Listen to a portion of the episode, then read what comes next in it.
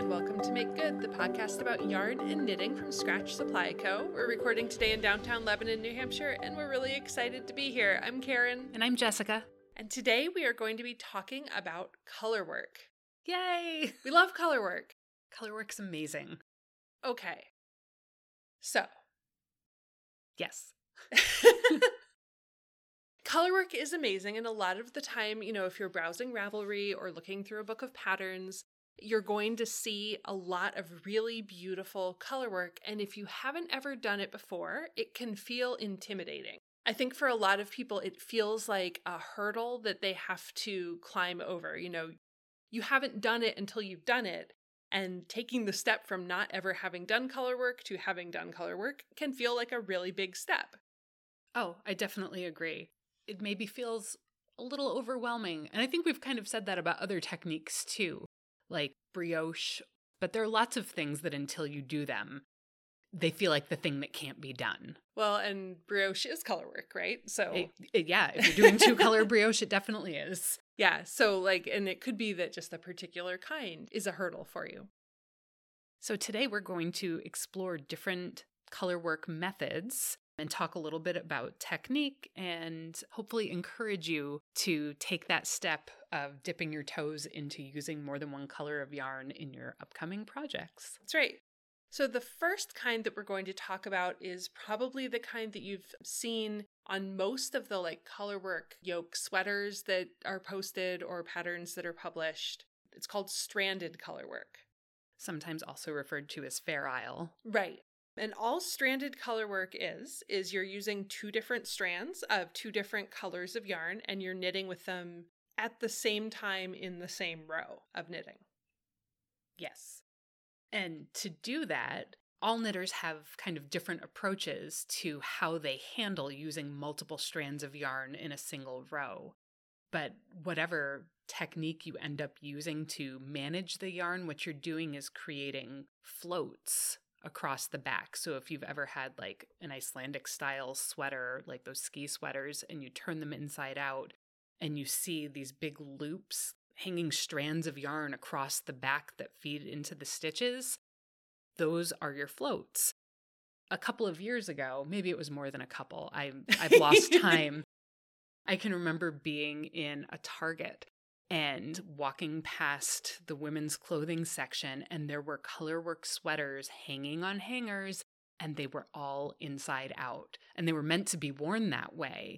And I think to a non-knitter, it just looked like a kind of funky textured sweater. But all I could think was, oh no. Right, right. It's like the snaggiest nightmare. And also it just hides all of that like beautiful colorwork pattern by tucking it inside against your body. Although I have to say that I do enjoy the current trend on Instagram where people flip their colorwork yokes inside out and like flat lay them so you can see all of the gorgeous floats in the in the yoke. Right. When you're knitting stranded colorwork, what you're usually doing, you'll have, we're going to just say it's two color colorwork. So you'll have your main color and then you'll have your contrast color. And you'll knit, you know, four stitches with your main color, and then three stitches with your contrast color, and then two stitches with your main color, and then one stitch with your contrast color. And you're just kind of going back and forth there. And there are a couple of different techniques you can use in order to do that. Okay, so there are different techniques for managing your multiple strands of color when you're doing stranded or fairisle color work. There are people who like to hold both strands in a single hand, and the hand that you choose to manage your yarn will probably depend on whether you are a continental style knitter or an English style knitter, but you'll need to have your yarns wrapped around your fingers in a way that will allow you to keep consistent tension as you work across your row. Some people like to do their color work two-handed, so they have color A in their right hand and color B in their left hand as they're knitting across their color work. Yeah, which is my preferred method. So I like to hold my main color in my right hand and my contrast color in my left hand, and that accomplishes a couple of different things for me. One is that my tension with my right hand is a lot more consistent. My left-handed tension is pretty loose, and so what I'll do is I'll actually, I'll be a thrower, with my right hand and I'm a picker with my left hand. And so it will keep my colorwork stitches loose enough that I don't run into tension issues. The contrast color doesn't end up being too tight. And we're going to talk about that a little bit more, like what happens if you have tension problems. The other thing that's really nice about that, because you aren't setting down the yarn and then picking it back up over and over and over again with the same hand, it is a little bit less of a tangle issue. Mm-hmm. Because that's, you know, when you have two strands of yarn coming off your project, there's just sort of a string management problem you run into, like, definitely. You know, if you have to stand up, you're going to tangle your feet in it. So having like the one ball of yarn to your right and the other ball of yarn to your left works pretty well to manage some of that. And that said, there are some knitters that like to hold their yarn single-stranded. And what I mean by that is they're only holding one color at a time and they're dropping the yarn instead of holding two colors in their right hand or left. They might hold their red and then knit the few stitches and then drop it and pick up the blue and knit a few stitches and then pick up the red again. And none of these is the right way to do it. It's whatever technique is comfortable for you. And I find that I think a lot of people who are starting with color work, the first couple times that they attempt it, tend to lean toward that as they're figuring out what to do managing these multiple strands. Oh, totally, because that is the thing that is most like what you're already doing. Yes. You're just knitting along and you just happen to be changing which piece of yarn you're holding. Mm-hmm. But it is, in terms of what you're actually doing with your hands, it is exactly what you are already doing for the rest of everything you do. If you're approaching your first colorwork project, there's no reason to load multiple new techniques where you're like trying two new things at once. Mm-hmm. Try one new thing at once. It's like skincare, right? Don't try like seven new products one night and then be like, wow, I just burned my face off and I feel really like I don't know which one of those was the problem. Like, surprise, surprise, right? Like, try one for a couple days, try another one. It's like that, but yarn. Mm-hmm. I think that's that's accurate. Yeah. It's just don't overwhelm yourself, kind of ease your way into things. So let's see. Tension. You mentioned tension, Karen. Yes. If I am getting gauge with one color, like say I'm making a yoked sweater. Sure. And the body itself is just one color of yarn, and I can get the designer's gauge with my single color.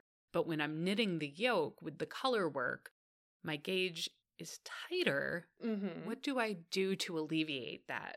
Right. So, and sometimes it'll be the gauge is tighter, and sometimes it's you're literally seeing puckering in the mm-hmm. fabric. I'm going to say that we're knitting a yoke with little flowers on it. In between the flowers, the fabric will sort of like puff out. That means that your floats are too tight. The things you could do to alleviate that are you could go up a needle size, and you want to knit a gauge swatch under that circumstance too. Knit a gauge swatch with your color work, with your two different needle sizes, and make sure you're not going to end up with like something that's wildly varying. You could be really deliberate about loosening up, which will work to different degrees for different people under different circumstances. Sure. If you are a meeting knitter, you may not be able to remember, oh, I need to be loose, loose, loose, loose, because right. You're also doing something else. If you are just sitting home by yourself with your cat, that's all you're doing is knitting, you might be able to just remember, chill out, don't pull too tight. Trying the two-hand technique can be helpful. Also, and I've mentioned this before, but knitting your main color with non-superwash and your contrast color with superwash will help, because then when you block it, the superwash yarn will relax a little bit and help alleviate if it's like a small amount of puckering. Those are good suggestions. You might run into more tension issues with longer floats than with shorter floats. And what we mean by that is how many stitches there are between your flowers or whatever your color work is. So different knitters will have different kind of break points for that. Yes. I think five stitches is usually fairly standard. You know, sometimes you'll see floats that are like thirteen stitches, and it's hard to figure out how loose to keep your yarn. So Karen's a big fan of catching floats. Yes. And there is literally zero chance I'm going to successfully describe this on the podcast. But there are ways of sort of wrapping your floating yarn in your working yarn so that it stays invisible, but also it's just kind of tacked down. And the other thing that's nice about that is when you're actually putting your sweater on, you don't end up like catching a float with your thumb and then you've just like, mm-hmm. you know, you're like a, I, like a baby, right? You're like a baby. You're trapped in your sweater. Right, trapped in your sweater. Like when you're trying to get a baby dressed in a snowsuit or something, right? And they're just like made of elbows because they didn't. Uh-huh. It's nobody's favorite. We'll try and find a good video that shows uh, float catching techniques without babies in snowsuits. I was positive and that you were going to say a good video of a baby trapped in a snowsuit. Oh, we I... might find one of those too. And we'll put them both in the show notes yes. for your perusal. So Karen likes to catch her floats. Yeah. I like to live a little more dangerously because I'm a little lazy and I don't care about how long my floats are, really. And nothing bad has happened to me yet because of it. So sometimes I might have a thirteen stitch long float on the inside of my sweater yoke. And I just remember to put on my rings after I get dressed in the morning and not before. And I live my life and it works out okay. So the other thing about carrying two strands of yarn is that one of those colors is going to end up being your dominant color. Tell us about what that means. Okay. So this is a little fussy. And not only is it a little fussy, it's not one hundred percent going to matter in every situation. It's mm-hmm. going to matter more if you're using like high contrast. So if you are like the body of your sweater is white or cream or something in the sort of white family, your contrast color is something in the like dark brown or black family, it's going to be more important because you're going to, it's going to be easier to see the second color through the first color if you don't get this right. And I guess that would actually work the other way around as well. Like white would glare through really dark. It's just a high contrast issue. Some of it is that you have to be a little bit careful about how your yarn shows through. So your contrast color showing through your main color or your main color showing through your contrast color and how how you are managing your yarn in your hand is going to make a difference about that. Depending on how you are carrying your two strands, if you are putting them down and picking them up and putting them down and picking them up, it matters less because it's going to be less consistent. But if you are, for example, doing two-handed color work where you're holding one of them in your left hand and one of them in your right hand, and you're just going all the way across your row that way, one of them is always going to be held under and one is always going to be held over the other.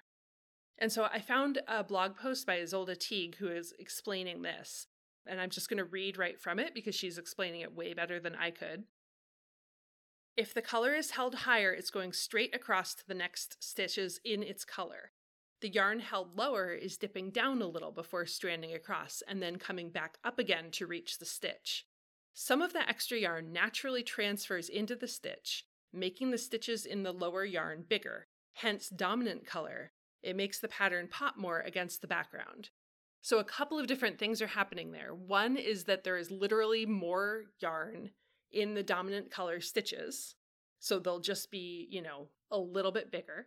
And some of it is that as the, the color, as the floats rather, are laying against the inside of your fabric, they're going to be visible or not visible. They're going to be pushed like the, the sort of inside strand is going to be pushed against the fabric in a way the outside strand isn't. And so this is just something to play with and be aware of. And a little bit ignore unless you see a problem, right? Right? Do you do you feel kind of yeah. the same way about that? I, I think that's accurate. I mean, all of this is so subjective and right. like up to your personal preference. And I think that if you're talking about color work that has a clear background and a clear pattern design, so we're just going to say flowers for consistency here. I've got a field of color and there are flowers on it. It's probably fair to say that I want my flowers to have the dominant color and pop on the yoke. If this is something that's kind of like a consistent geometric design, you've got some sort of like Escher style pattern of like diamonds or triangles or whatever the case is, and the shapes that you're knitting are consistent throughout the yoke, then you get to pick which color you want to be dominant, because it's it's color preference at that point and less dependent on like shape and design, like patterning. So that's a great opportunity to play around in your swatch to decide which color you think looks better as the dominant color. You could knit half your swatch with color A as the dominant color, and the second half of it, make color B the dominant color and decide which is more visually appealing to you before you commit to the whole project and decide halfway through it that you were like, mm, that probably would have been better in the opposite order. Right. And then the other thing too, if your color work is high contrast, so let's say your main color is black and your contrast color is white. Mm-hmm. You're knitting white flowers on a black background. Mm-hmm. And in the space between the flowers, you're noticing that you can see little bits of the white yarn like peeking through your stitches. That would be another time to play with this, because you can change kind of how those two strands are interacting with each other on the inside part of the fabric so that that isn't happening anymore. Yes. And again, that's one of those things like, how many sweaters did you knit before you ever thought about this? A lot. Is Many. It, is it infinite? Are you still never thinking about this? I sometimes think about this. I really, I really only do think about this when I have long enough floats that I need to catch them, because then it, when I catch them, they either show through or they don't. Mm-hmm. Yeah. So that's a whole lot. Before we move on to different types of color work, I just want to mention briefly that there are also some tools that knitters use to manage their yarn when they're doing stranded color work. So they're working multiple strands at the same time. There are rings that have like little coily loops on them that knitters will wear to kind of control the yarn by running it through a channel on your hand, and that prevents you from dropping your yarn, which is kind of neat. I haven't actually ever used one of them, but I see videos of people knitting with them lately. I want to say Dank Fiber. Sure. On Instagram. She knits wicked fast and does a lot of cool color work, and has videos of like her hands cruising along with those little rings holding her strands. There are also tools like Portuguese knitting pins, where it's an actual pin, like a brooch, that you wear on your shirt, or I guess wherever else you might want to put it.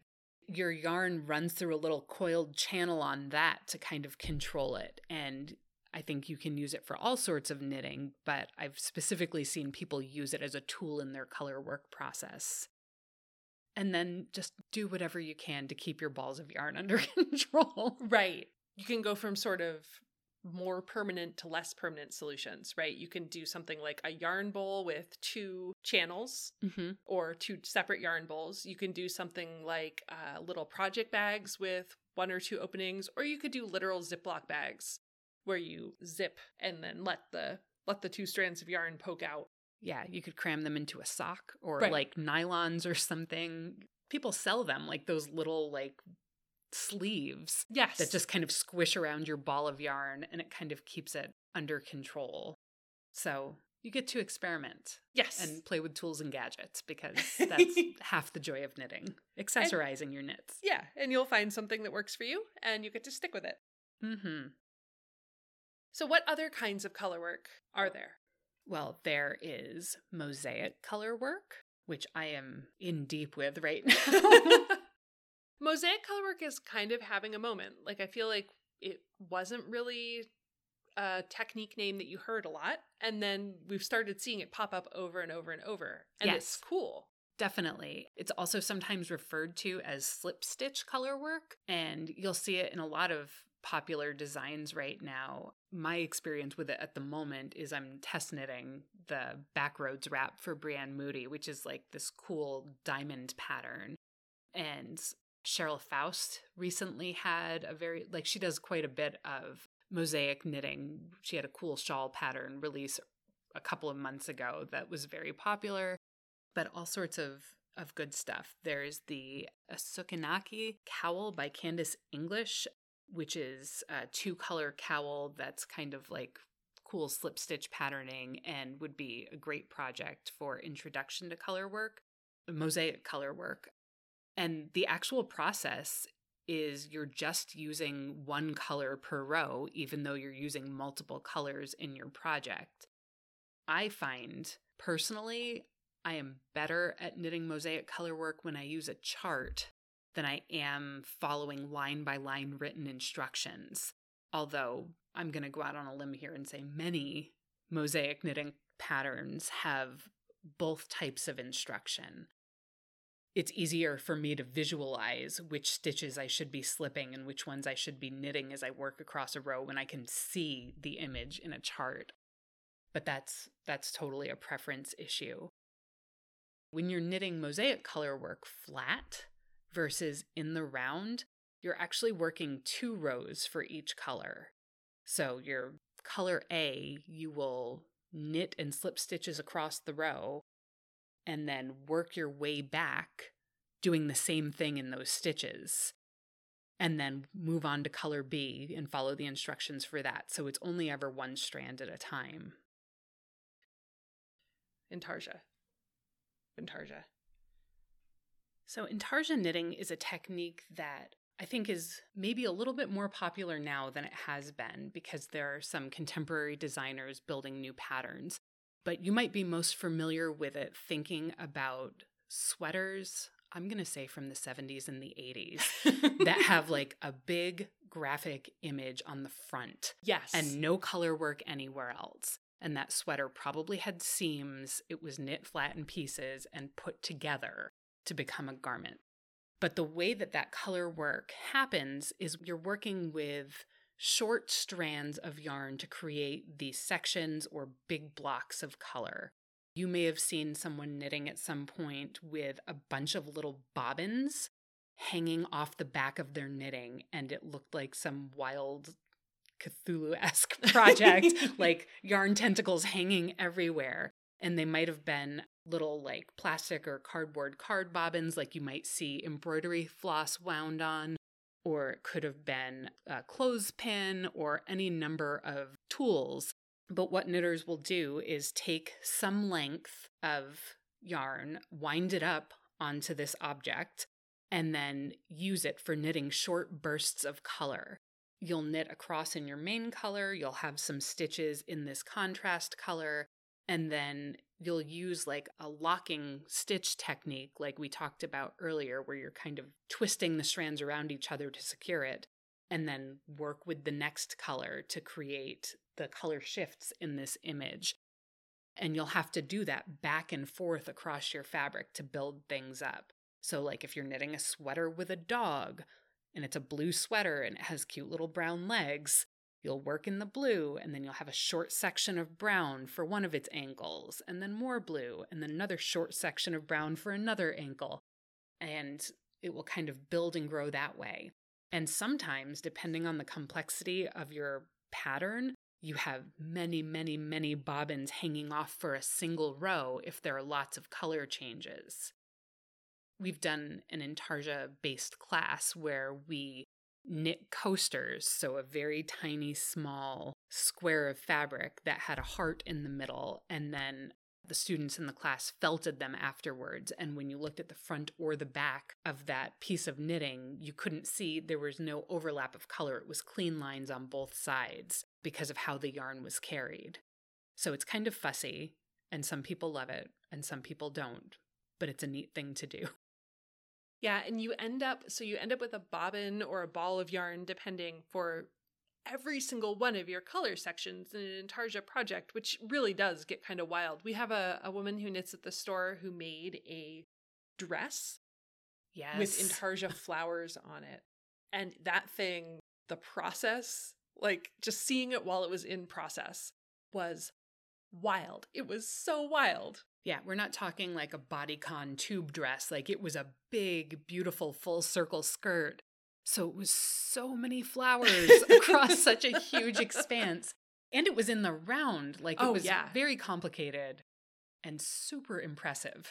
We get a lot. People come into the store who often they haven't knit in years, but they're like about to have their first grandchild or something. And they want to knit usually like a graphic sweater for this baby. So yes. they'll want to knit something with like a teddy bear on it or something. not realizing that that would be intarsia and it would be seamed. In a lot of those situations, you want to look at something like duplicate stitching, which I will talk about in another episode coming mm-hmm. up, because you can't do a teddy bear stranded, because you're going to end up with a million loops of your contrast color around the back of this poor baby. But also, you are probably, if you haven't knit in a bunch of years, you may not want to jump into an intarsia project as your first thing back. Or maybe you're bold. We don't right, know. Right, right, totally. There are a lot of really great intarsia sweaters and projects out there. There's a designer whose patterns are on Ravelry. Her handle is Shiny Superhero. She has these great, like, graphic, big polka dots on her sweaters, that kind of thing. She also has a pattern called the Lara Mittens, which are, you know, a mitten-sized project if you mm-hmm. would rather not try this on something huge. High recommend for any of those. Yeah, and I think that maybe if you come from, like, a long line of knitters, you might be familiar with, like, the kind of classic designs of Kaffe Fassett, who has an epically deep library of intarsia patterns that intimidate me. They're like intarsia from top to bottom of like jackets and just wild things. They're huge. So the evolution of intarsia is is interesting too. So the other big kind of colorwork that we want to get into here is brioche, which is sort of like you're two-color knitting in a really squishy way. And it's like mosaic in that you're revisiting every row twice. If you've never tried brioche before, I personally find it much easier in the round than flat, because you have to go across every row twice. And if it's flat, until you kind of understand the construction of brioche, it can be really confusing to figure out which direction you should be going in, much less which strand you should be working with. Whereas when you're going in the round, it is just, you're only going in one direction. Yeah, you have one option. It's going to be okay. And what's neat about brioche is it creates reversible fabric. And if it's two-color brioche, you end up with like a different dominant color, depending on which side of the fabric you're looking at. So it's twice as fancy. That's right. But no more complicated. So brioche is the process of kind of wrapping and slipping stitches as you work across a row. And you're creating kind of high relief ribbing. So there are definitely columns that are like a column of knit stitch and there's a column of purl stitch. But it's different than just one by one ribbing because there's a series of yarn overs, I guess, wrapping around those stitches. And sometimes brioche is done in one color, but the two color brioche like really pops and is just kind of an exciting and a little bit challenging. I think of brioche as like pay attention to it knitting in a way that some other stitches are not. And it's always exciting to see people endeavor into big two-color brioche projects. There was a pattern in, a, I think, a winter pom-pom issue a few years ago, and one of our knitters in the shop did, like, an amazing, like, neck-to-hemline brioche sweater that was featured in it, and it was just gorgeous and reversible. right, Very right. cool. So that this is an opportunity to play with color work, play with texture, but you're only working with one strand of yarn at a time, which is nice because you're not dealing with the, the complication of like holding tension. Brioche tends to be kind of squishy and stretchy because of the ribbed characteristics. So I think it's a little bit, it's a little bit forgiving because it takes away the like puckery tension issues and the yarn maintenance. Right. You end up with the like two-sided reversible where you're functionally knitting one color and purling another color. There are all kinds of ways to remember brioche. There's, I've seen other people who teach classes, there's something about barking and burping, which I don't understand. But it's like the the designation for brioche knit is B R K and brioche purl is B R P. And I'm sure it's very memorable if you understand it, which I do not. So I've never heard that before, and that's hilarious. Once you get the hang of it, and I mean, this is this is one of those things like you hear people say and you're like, sure, once you get the hang of all of this, it's kind of mindless. But once you get the hang of it, it's pretty mindless because you are kind of just doing the same thing over and over. But yes, definitely recommend starting with an in the round project, because you can kind of imagine, let's say you've done your first pass on a row. So you have color one, you've knit across. Color two, the strand is still waiting for you to purl across, and you set your project down and then you pick it back up. And are you purling across with color two, or are you beginning to purl across going the other way with color one? Like, it is very... it's just easier to only have one possible direction to go in until you learn how it's structured and how to read it. And that's just an experience thing. There's really no way to learn that until you're used to looking at it. Yeah, this is not theoretical knowledge. It's right. like right, right. it's it's practice. Yes. And skill building. And being able, I have to say, the one thing about brioche that I still personally find very intimidating is if you make a mistake, having to drop back down and reconstruct it gives me the fear. The fear is intense, and I cannot, I cannot do it. Like, so I end up frogging. You may, if you've never used lifelines before, which is where you kind of run either waste yarn or dental floss or something across in order to have a place to pull back to, brioche might be a good time to try that, because, hoo boy. I have to say, I find fixing brioche dropped stitches kind of exhilarating. It like engages the part of my brain that really enjoys puzzles and like logic problems. Makes you feel alive. It does. It does. It's like I get a little rush of adrenaline. And I just really like it. It's fun.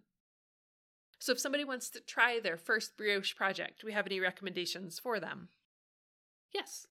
The Beginner's Brioche Cowl by Lavanya Patricella is a two-color cowl.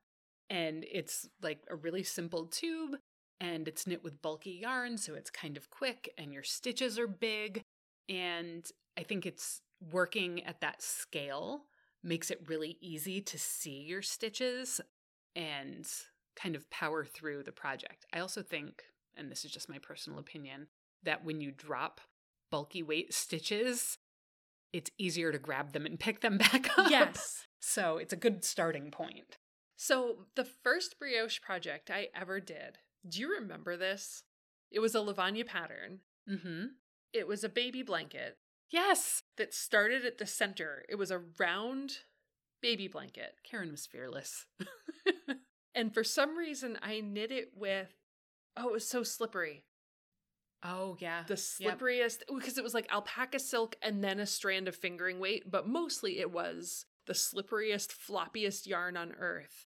And I must have frogged this thing eighty-five times, and I finally decided that I was going to knit a different pattern, because I think I could, if I ever picked it up again, I'm sure I could do it now, but like starting at the center and trying to increase in brioche. It was a gorgeous pattern. We'll link it in the show notes. Increase and having floppy stitches, it was like a nightmare. You definitely want some like structure to your stitches, just in case, just in case you need it when you're trying it out. This also begs the question, did you really love those parents or really not love those parents to knit them, uh, to attempt to knit them in alpaca silk baby blanket? You know what's really weird? I have absolutely no idea whose baby this was for, so I may have been completely indifferent about these parents. I oh I cannot remember what baby I thought I was making this. Huh. Yeah. I think, you know what? I think that yarn is still shoved in a project bag. I think I never... It may be time to resurrect it. Yeah, it probably still has needles in it. I think I couldn't oh. even look at it. Like, it was one of those. Huh. That's really funny. Yeah, I have no idea whose baby that would have been for. If your baby didn't get a baby blanket and you thought it was going to, from me specifically, let me know. That kid is now seven. Right. Yes. Let's see. So there's some other types of color work that we're not really going to dig into at all today, but may come up in the future. Maybe my favorite. Stripes are right. color work. Technically color work. Not super complicated, like technique-wise, because it's just a block of one color, then a block of another color. But it's a great opportunity to play with color. Yes. Like, if you don't feel confident about your ability to put colors together, striping projects are great palettes for just playing, whether you're stash busting or you have a particular pattern that you're following. Like, get excited. Play with the yarn. Also, if you make your stripes fairly narrow, you don't have to break the yarn. Yes. And you don't have to weave in the ends. Mm-hmm. That's right. And if you do break your yarn, you should weave in your ends. Yes. Because I can tell you from experience that if you don't, you may regret it. I knit a Flaxlite out of strands of fingering weight yarn from some of my favorite dyers. I just had like a precious single skein of like six different colors, and I didn't know what to do with them. And I was like, great, I'm going to put this all into one sweater.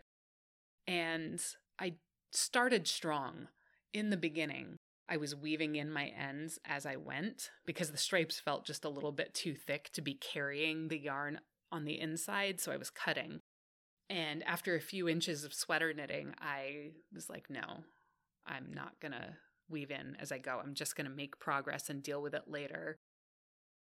And then later, when I finished it, I didn't feel committed to weaving in those ends. And like a like a fool, I tied some some knots and had found that those knots only lasted for so long. I was at work one day and was like, why do I feel air on my side? Yeah. And my knots had come undone and I had gaps between my stripes. So learn from my experience and weave in your ends for your stripes. Let's see, are there any other types of color work? So there's illusion or shadow color work, which is really fun because it depends, like whether or not you can see it depends on the angle you're looking at your project from. Yes. People do really cool things like kind of arty graphic panels or words. I recently saw some swear words tucked into a scarf. And it's not something that I have any personal experience with. I haven't done any illusion knitting, but I admire it when I see it. Yeah. So what, what it is, is you're doing your color work like on, so it's ribbing and you're doing the color work on the pearls. It's almost like a cousin to corrugated ribbing, which we're going to talk about in just a second, but you're like creating like secret hidden shape because mm-hmm. you're just doing it on the recessed part of your ribbing.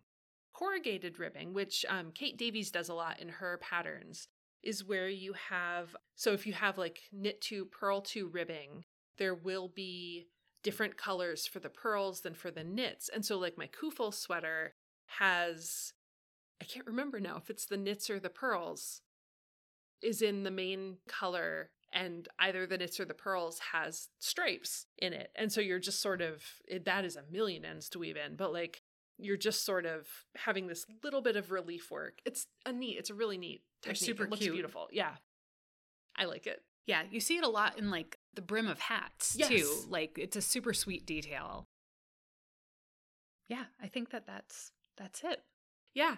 Color work doesn't have to be intimidating. You don't have to jump right into a huge project. You know, try it on something like a hat or mittens or a cowl or something that like, that will make you feel good when you finish it. Mm-hmm. Manageable size is a great place to start. Right. And it's fun. And it opens up a whole new category of patterns to you.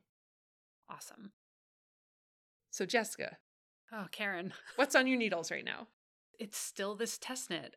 But I am optimistic that by next week, I will be done. That is my plan, my goal for myself. Yes. And I know this needs to happen, A, because I have a deadline. And B, because I have a wandering eye. Yeah. There are so many other things I want to be knitting, namely flutter butt shorts. Yes. And I don't know if I'm going to do it. You but are going to do it. I don't wear shorts, though. I'm so stressed about this. Okay. We were just talking about this because a couple of years ago, everybody was like, oh, all these cute crop sweaters. I don't wear crop tops. What do we do with this? How do we style this? And then we all did. And then we all did. And it was fine. And they're adorable. And it's great. And everybody's happier. I feel like that, but shorts. Oh, I might have to try it. I don't know. I'm excited. It's a Jessie Maed pattern. So clearly it's excellent. But yeah, it's I mean, just weirdly appealing. You could wear them over tights or leggings if you don't want, you know. Naked legs. Naked legs. Right. Totally. Like wear your crop top over a tank top. It's fine. Huh. So. Yeah, maybe I'll do that. That's it's on my list, tentatively. What's on your needles, Karen?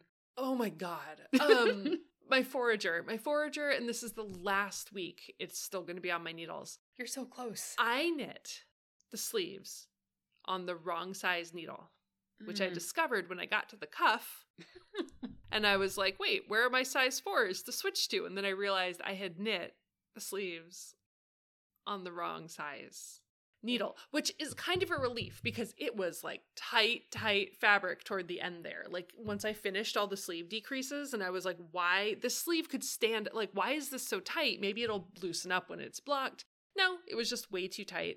So I took that opportunity to switch over and I knit two at a time. And I actually, I, di- I didn't end up doing the cuffs two at a time. So I just finished the cuff of the first sleeve last night, and then I'm going to finish the cuff of the second sleeve, I hope, tonight. And then I just have to do like a little bit of picking up around the neckline, and that's it. So I'm going to try to wear it.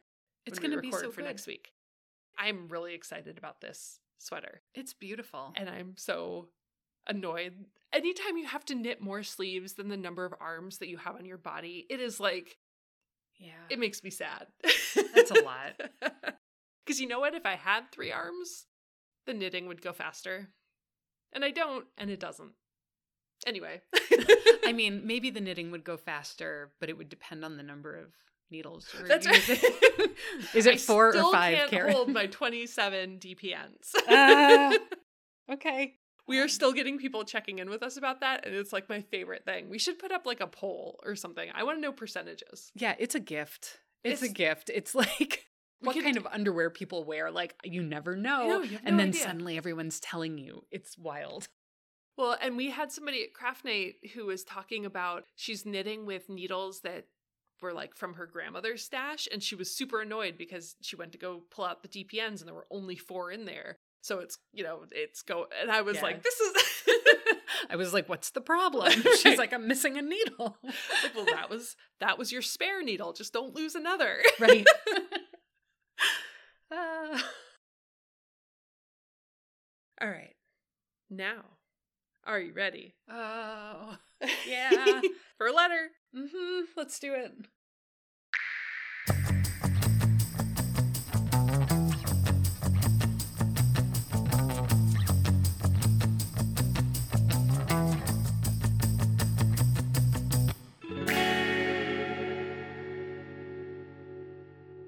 Okay, our email this week is from Nancy. I am thinking of participating in a mystery knit-along. The designer has not provided a gauge yet, but says the pattern calls for about twelve hundred yards of fingering weight. I looked through my stash and found twelve hundred yards of D K weight that I want to use for the pattern. The project is a shawl, so I'm not worried about the size of the end product. I'm wondering if I will have enough yarn to finish the project, or if I should adjust my gauge for the different weight yarn. Nancy, what a puzzle.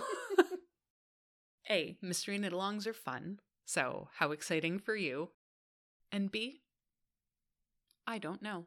um, so, and I, I, I don't say that to be flip. Like, I, I really don't know. So I feel like neither you nor I have enough information here to confidently say that you will have enough yarn. So it seems like you need twelve hundred yards, about twelve hundred yards of fingering weight yarn. That's kind of non-specific, particularly without gauge information, because it could be that the designer used three skeins of yarn that had four hundred yards each.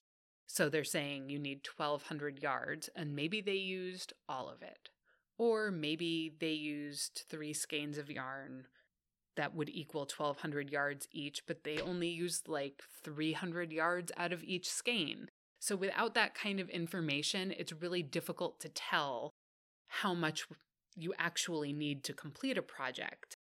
What I would recommend that you do in this circumstance is maybe reach out to the designer, since they haven't released gauge information, and ask them if they think substituting equal yardage of D K weight would work for this project.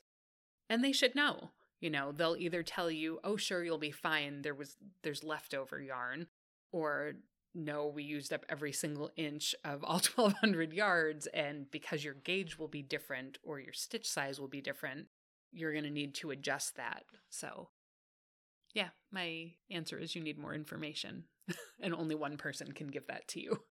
Well, and so a couple of different things here too. twelve hundred yards of fingering weight is like three skeins. twelve hundred yards of D K weight is like five skeins. So that's the difference between three hundred grams and five hundred grams of yarn. So you're going to be able to get more fabric out of your twelve hundred yards of D K weight if it were like a garter or a stockinette or something, right? Like you're just going to need fewer stitches to get that number of inches of knitting. But it will take more yarn per stitch because you're going to be using bigger needles. And so you just like, how much yarn does it take to wrap around the needle? And there's mm-hmm. like all kinds of, there are a lot of question marks here. Yeah. And particularly because it's a mystery knit along, like, are there cables involved? Is there lace? Like, right. What is happening? You don't know. And that's the fun, but also it's also the problem. Yeah, and it would depend, like, if you knew, if you knew it was color work and it was a particular design, mm-hmm. and if you end your design early, you're going to end up with a dog with no feet or something, right, right. in your shawl. Um, it's a little bit different from, for example, the the test knit that Jessica's doing, which is a geometric pattern, and if you run out of yarn, you would just stop doing, just stop doing the pattern, and it would be okay. Right. Yeah, there's no missing dog feet in that one. Right. Yeah, so that's my advice. Get in touch with your designer. And if you decide to do it, whether it's with your D K weight yarn or a different yarn, let us know what the knit-along is at some point. Yeah. I'm always interested in mystery knit-alongs. Thanks, Nancy. Good luck. So I think that will do it for us today. Thank you so much for listening. And you can always email us at dear scratch at scratch supply co dot com and we'll try to give you an actual answer to your question. In varying degrees of specificity. Yes. And you can subscribe to our podcast wherever you get your audio podcasts, Apple or Stitcher or Spotify, or there's there are so many places. I don't know, wherever. And if you're trying to find us somewhere and we're not there, email us and we'll see if we can figure out how to be there.